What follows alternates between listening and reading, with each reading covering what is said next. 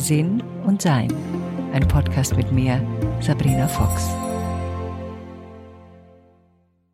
Schreiben hilft, finde ich. Und deshalb möchte ich in diesem Podcast mal so ein bisschen was übers Schreiben sagen und was das bedeutet für uns selbst und auch für andere vielleicht, mit denen wir uns da mitteilen. Ich habe jetzt, ich weiß gar nicht, 15 Bücher oder sowas geschrieben und Schreiben ist für mich etwas, was ich wahrscheinlich mein ganzes Leben lang behalten werde, weil ich es mag.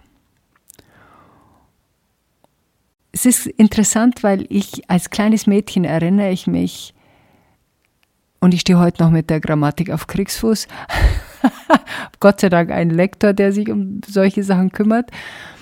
Und dass ich dann viel auf Englisch schreibe, hat dem nicht geholfen. Im Gegenteil, das hat das immer sehr verwirrt. Aber schon als kleines Mädchen und junges Mädchen in der Schule hatte ich Probleme mit diesen, mit der kompletten Grammatik und der Rechtschreibung und wie das denn alles so richtig sein soll, weil meine Fantasie und meine Gedanken immer schneller waren als mein, ja, als mein Lernen über Grammatik. Ich hatte aber nie das Gefühl, ich bin da besonders begabt da drin sondern Schreiben für mich war schon, ja, es ist ein Erforschen. Es hat ein bisschen was mit meiner Bildhauerei zu tun. Es ist ein haptisches Erlebnis, selbst wenn man also mit tippt trotzdem. Und ich tippe so schnell, wie ich denke. Das hat enorme Vorteile. Manche Leute sagen, man soll besser mit der Hand schreiben, weil es äh, irgendwas mit dem Gehirn tut. Also mit meinem Gehirn macht das nichts, das nervt mein Gehirn bloß, weil ich bin dann schon weiter. Außerdem habe ich nicht die schönste Handschrift und kann dann das Geschriebene manchmal gar nicht lesen. Also das wäre für mich ausgeschlossen. Ich habe auch meine Tochter, wie sie, glaube ich, zehn war, ja, gezwungen, muss man einfach so sagen, das Zehn-Fingersystem zu lernen. Und sie ist mir heute mit 31 sehr, sehr dankbar dafür. War es mir auch schon mit 20, weil das eben schon eine Leichtigkeit ist, mit der man etwas ja darlegen kann, ohne groß drüber nachdenken zu müssen. Also was das Tippen betrifft. Beim anderen hoffe ich natürlich schon, dass man drüber nachdenkt. Als ich Fernsehmoderatorin war, schrieb ich Anfangsmoderationen oder überhaupt Moderationen. Und die haben mir nicht so viel Spaß gemacht. Da gab es bestimmte Regeln. Man durfte nicht zu viel vom Film vorwegnehmen, der danach kam oder der Beitrag. Und man musste das ein bisschen so formulieren, dass man es so ein bisschen angeteasert hat, wie man jetzt auf Neudeutsch sagen würde. Und da war ich einfach auch unsicher, ja, in meiner, in meinem Handwerk. Und deshalb war ich da nicht besonders glücklich damit. Ich hatte mal irgendeine Frau, die in Trance ging und irgendjemand channelte, ich weiß wirklich nicht mehr, wer das war. Und da war ich noch Fernsehmoderatorin, da war ich, glaube ich, 30. Und die sagte zu mir, You will be known for your writing. Also du, du wirst für dein Geschriebenes bekannt werden. Und dann dachte ich mir, also zu der Frau brauche ich nicht mehr gehen, die spinnt, ist völlig ausgeschlossen. Und habe das dann in die Ecke gelegt als, ja, also absurd, weil ich auch zum damaligen Zeitpunkt überhaupt keine Ausbildung in mir selbst angelegt hatte mit Ausdauer. Bei mir musste alles schnell gehen, das musste schnell erledigt werden.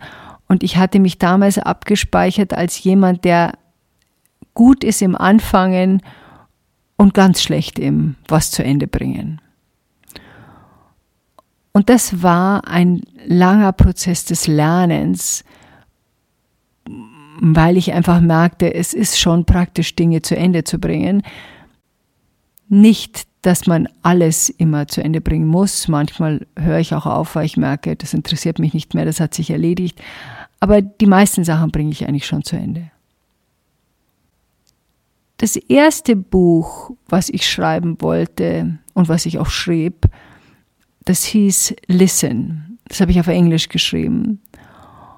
Es ist nie veröffentlicht worden. Gott sei Dank. Vor Jahren ist mir noch mal irgendein Manuskript in die Hände gefallen. Da dachte ich mir, um Himmels Willen, nur weg damit, weil es voller erhobener Zeigefinger und du musst und du sollst und mach das mal geschrieben war. Und das habe ich dann Gott sei Dank auch gelassen. Und ich glaube sowieso, dass bei einigen Autoren und Autorinnen das erste Mal sich irgendwo hinsetzen und was schreiben, langfristig was schreiben, einfach auch oft nur ein Training ist. Und wie ich dann mein zweites Buch schrieb, was dann mein erstes wurde, auf Deutsch auch endlich aufgewacht, beschrieb ich so meine ersten Schritte in die Spiritualität. Das gibt es auch zum Download auf, zum kostenlosen Download auf meiner Website, wenn euch das interessiert. Und da musste ich diverse Entscheidungen treffen. Und die erste Entscheidung, die ich dabei treffen musste, war, wie ehrlich will ich sein? Und das wurde eigentlich relativ schnell geklärt, weil ich merkte beim Schreiben, das geht gar nicht anders, das muss ich so wahrhaftig schreiben, wie ich nur kann. Und ich merkte auch, dass im Laufe der Zeit die Wahrhaftigkeit tiefer wurde. Ich habe dann so die ersten zwei, drei Kapitel geschrieben, habe das einer Freundin geschickt, die ebenfalls Fernsehmoderatorin war wie ich. Und die rief mich an und sagte zu mir, um Gottes Willen, das wirst du doch hoffentlich nicht veröffentlichen. Ja, bist du verrückt geworden, das ist ein Todesurteil für deinen Beruf. Die Leute denken, du hast einen Knall und bist verrückt geworden und um Himmels Willen. Und das habe ich mir angehört und dazu muss man sagen, ich bin bis dahin nicht unempfänglich gewesen für Warnungen oder macht es nicht. Ich war sehr im Versuch, Harmonie zu erschaffen und deshalb war ich enorm überrascht, dass es mich dieses Mal nicht irritiert hat. Es hat mich nicht davon abgehalten, es zu tun, sondern ich spürte tief in mir, das ist mein Weg. Und natürlich hatte ich Schiss, was da passiert beruflich und natürlich hatte ich Angst vor Kritiken und natürlich habe ich auch mir Sorge gemacht, was man von mir hält. Aber es war alles, wie ich jetzt weiß, Persönlichkeit-Ego-Gedanken. Mein Seelenwunsch war zwar wenig gehört zu dem Zeitpunkt noch, aber so klar, dass ich wusste, das mache ich jetzt trotzdem. Und dann habe ich das geschrieben und fertig gemacht. Das wurde auch veröffentlicht. Das haben auch ein paar Leute gekauft, allerdings wirklich nicht viele. Und dann fing ich an weiter zu schreiben, weil ich habe gemerkt, das macht mir Freude. Gleichzeitig merkte ich aber, dass mir Handwerkszeug fehlt. Und ich rede jetzt nicht von Grammatik. Ich rede von Stil. Ich rede von jemanden in eine Geschichte hin mitnehmen. Ich rede von verstehen, was es braucht, damit ich mich ausdrücken kann und auch verstehen, was beim anderen ankommt. Und dann habe ich mich angemeldet bei einer Schreibgruppe in den Staaten. Ich lebte damals ja noch da, die traf sich jeden Mittwoch. Das waren alles Autoren und Autorinnen, die schon veröffentlicht hatten oder fast alle veröffentlicht hatten.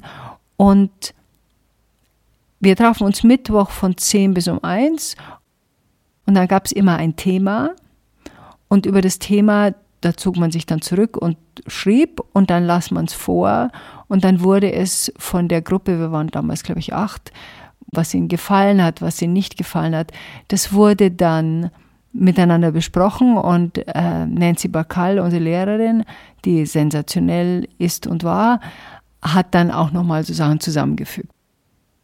Und ach so, man durfte keine Fiction schreiben, also nichts Erfundenes. Es musste alles echt, wahrhaftig, weil sie uns beigebracht hat, was es bedeutet, in der Tiefe zu schreiben. Und dort war ich über acht Jahre, glaube ich. Und ich habe gemerkt, Stück für Stück, wie ich besser wurde, wie ich tiefer gehen konnte, mich klarer mitteilen konnte. Und da gab es auch Autorinnen und Autoren, die ich faszinierend fand und ich sehr, sehr bewundert habe. Wie zum Beispiel Terry Cheney, die ein Buch geschrieben hat auf Englisch, das heißt Manic, und die während dieser Zeit immer mal wieder was vorgelesen hat daraus. Und das, das habe ich enorm bewundert, ihre Art zu schreiben. Und das hat mich auch sehr inspiriert, einfach mehr zu lernen über das Handwerk. Dann habe ich Lust gehabt, einen Roman zu schreiben und das ist nun was völlig anderes als das, was ich sonst schreibe. Und da merkte ich, da fehlt mir das Handwerkszeug. Da hatte ich überhaupt keine Ahnung davon. Ich wusste nicht genau, wie man das aufbaut. Ich wusste nicht, wie man diese Personen gestaltet. Ich fand das einen irrsinnigen neuen Bereich. Äh, und da bin ich auch zu Kursen gegangen, zu Schreibkursen gegangen. Ich habe mich einfach beraten lassen, habe was mitgebracht. Das wurde dann ein bisschen auseinandergepflückt, Gott sei Dank. Und so habe ich mehr und mehr verstanden, wie Dinge funktionieren beim Schreiben. Viele wünschen sich ja auch vielleicht ein Buch zu schreiben oder möchten was veröffentlicht haben. Und da gibt es eben so bestimmte Schritte. Das ist natürlich jetzt sehr viel leichter, wo man selbst veröffentlichen kann. Das war äh, früher noch sehr viel komplizierter. Und manches ist auch vom Handwerklichen einfach nicht gut genug. Ich kriege ab und zu mal was geschickt und werde gebeten, ob ich da nicht drüber schauen kann. Und das Erste, was ich immer sage, ist, das ist A nur meine Meinung und B, willst du wirklich wissen, was ich davon halte? Weil wenn du wirklich wissen willst, was ich davon halte, dann sage ich dir, was ich davon halte oder sage ihnen, was ich davon halte. Und auf diese Antwort warte ich zuerst. Und dann sagen die meisten ja. Und dann bitte ich nur um vier, fünf Seiten.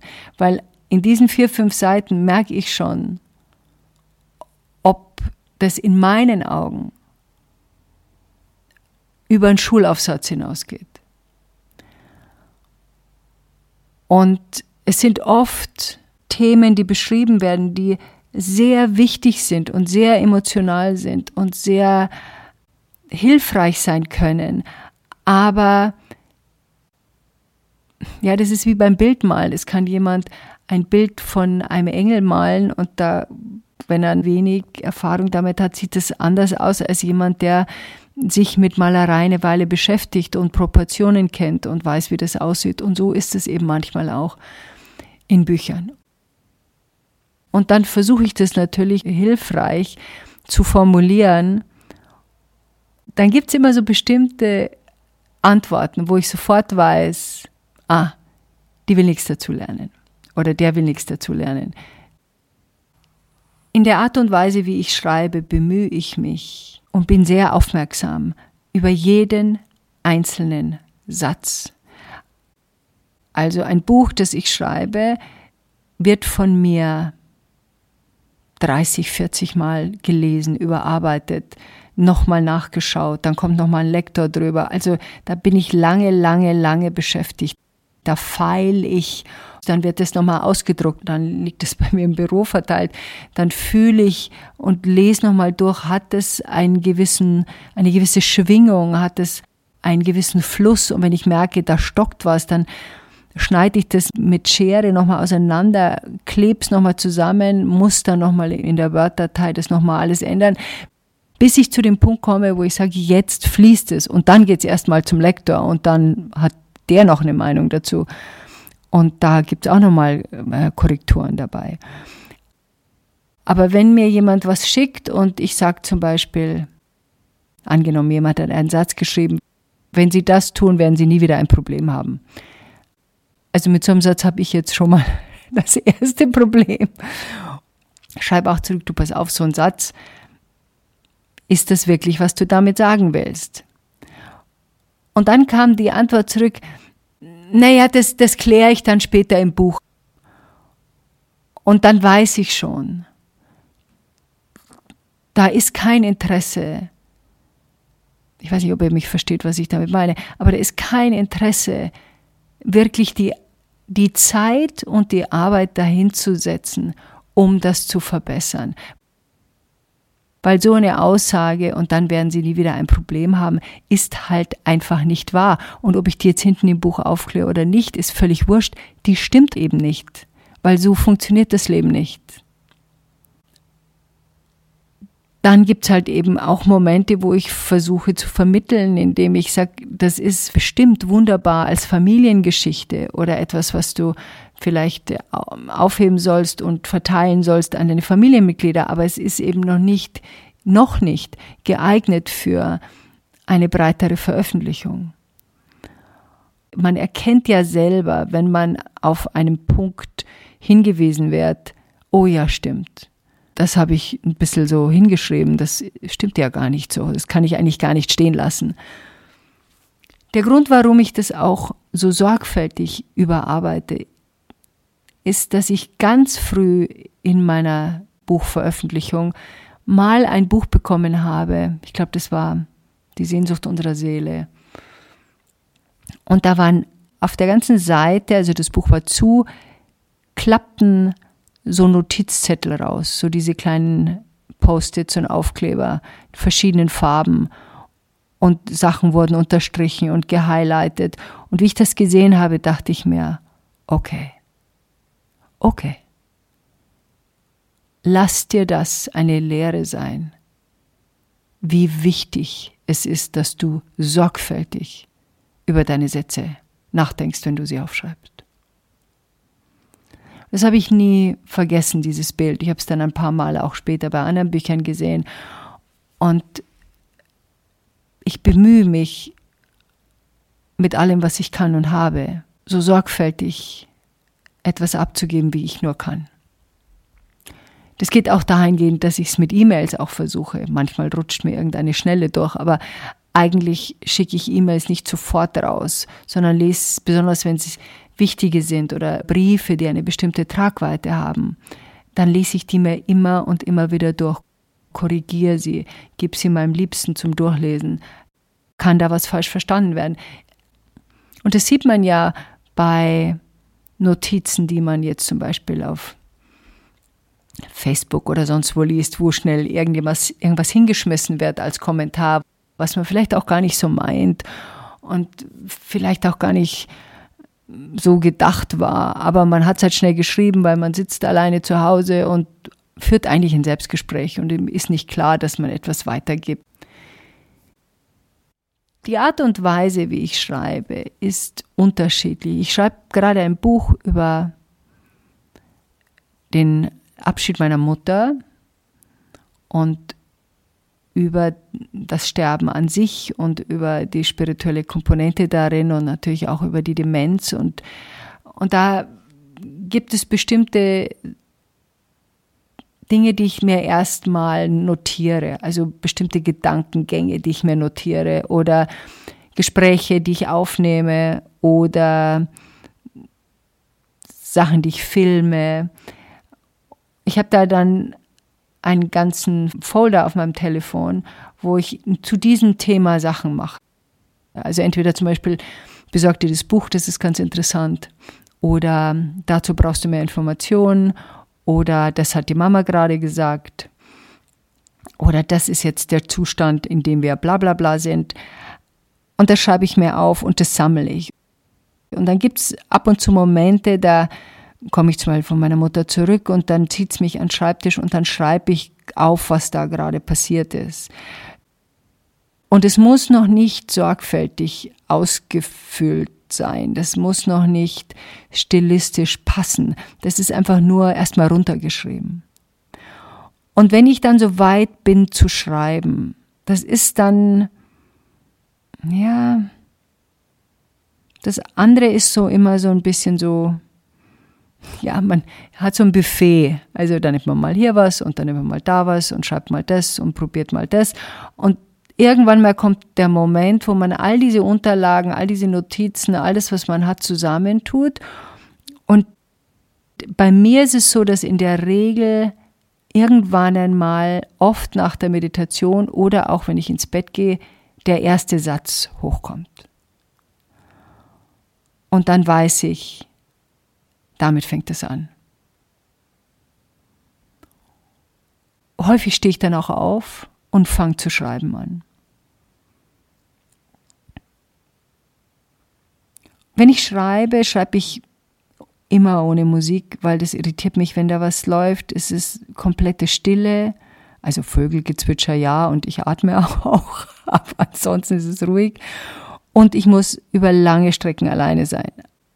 Wie ich noch Mutter war und schrieb, gab es dann einen Zwei-Wochen-Plan, den ich vorher gemacht habe zum Essen, damit ich keinen Gedanken daran haben muss, was jetzt eingekauft werden muss, was wir jetzt kochen, was jetzt gemacht wird. Und ich hatte auch drei oder vier Bücher geschrieben, in dem ich, wie ich noch als aktive Mutter war, um vier Uhr früh aufstand. Da wachte ich automatisch auf, schrieb dann bis um sieben, habe meine Tochter geweckt, habe sie fertig gemacht, mein Mann hat sie zur Schule gebracht und dann habe ich weitergeschrieben bis um zwölf, habe dann draußen im Garten zwei Stunden oder so geschlafen und dann meine Tochter von der Schule abgeholt. Und ab dann war ich wieder Mutter und habe dann am nächsten Tag und habe mich um Familie, Büro, bla bla bla gekümmert und am nächsten Tag ging es dann weiter. Das Schreiben ist, finde ich, eine wunderbare Übung in Reflektieren. Also auch wenn man zum Beispiel im Hirn so diese Loops hat und immer diese Schlaufen hat und nicht mehr weiß, wie es weitergeht, das mal aufzuschreiben und zu erforschen, dafür ist das Schreiben eine wirklich wunderbare Gabe, weil sie bringt uns dazu, konzentrierter an ein Thema zu denken. Und egal, ob da jetzt ein Buch draus wird, ich habe auch mal ein Theaterstück geschrieben, das ist nicht veröffentlicht worden. Irgendwann lege ich es mal auf meine Website. Es hat mir sehr viel Spaß gemacht, es zu schreiben. Und das muss auch noch irgendwo an meinem Schreibtisch liegen. Ich glaube, diesen, diesen Spaß zu haben, etwas zu schreiben, selbst wenn das jetzt kein Ziel hat, wenn das jetzt halt kein Buch wird oder wenn das kein Theaterstück wird, was jemand anschaut. Und mein Roman wäre beinahe ein Film geworden, aber eben halt nur beinahe. Das Schöne daran ist aber, und das ist das, was Schreiben für mich ausmacht, selbst wenn es niemand lesen würde, würde ich trotzdem schreiben. Weil dieser Moment mit sich selbst Zwiesprache zu halten, eine direkte Reflexion ist von dem, was man denkt, was man erspürt und von dem, was man damit wiedergeben kann. Und manchmal eben auch nur zu sich selbst. Das ist ja auch der Grund, weshalb viele Tagebuch führen. Es ist eine Möglichkeit, das, was man erlebt, aufzuschreiben, anzuschauen, zu erforschen. Und deshalb finde ich, Schreiben hilft. Enjoy life.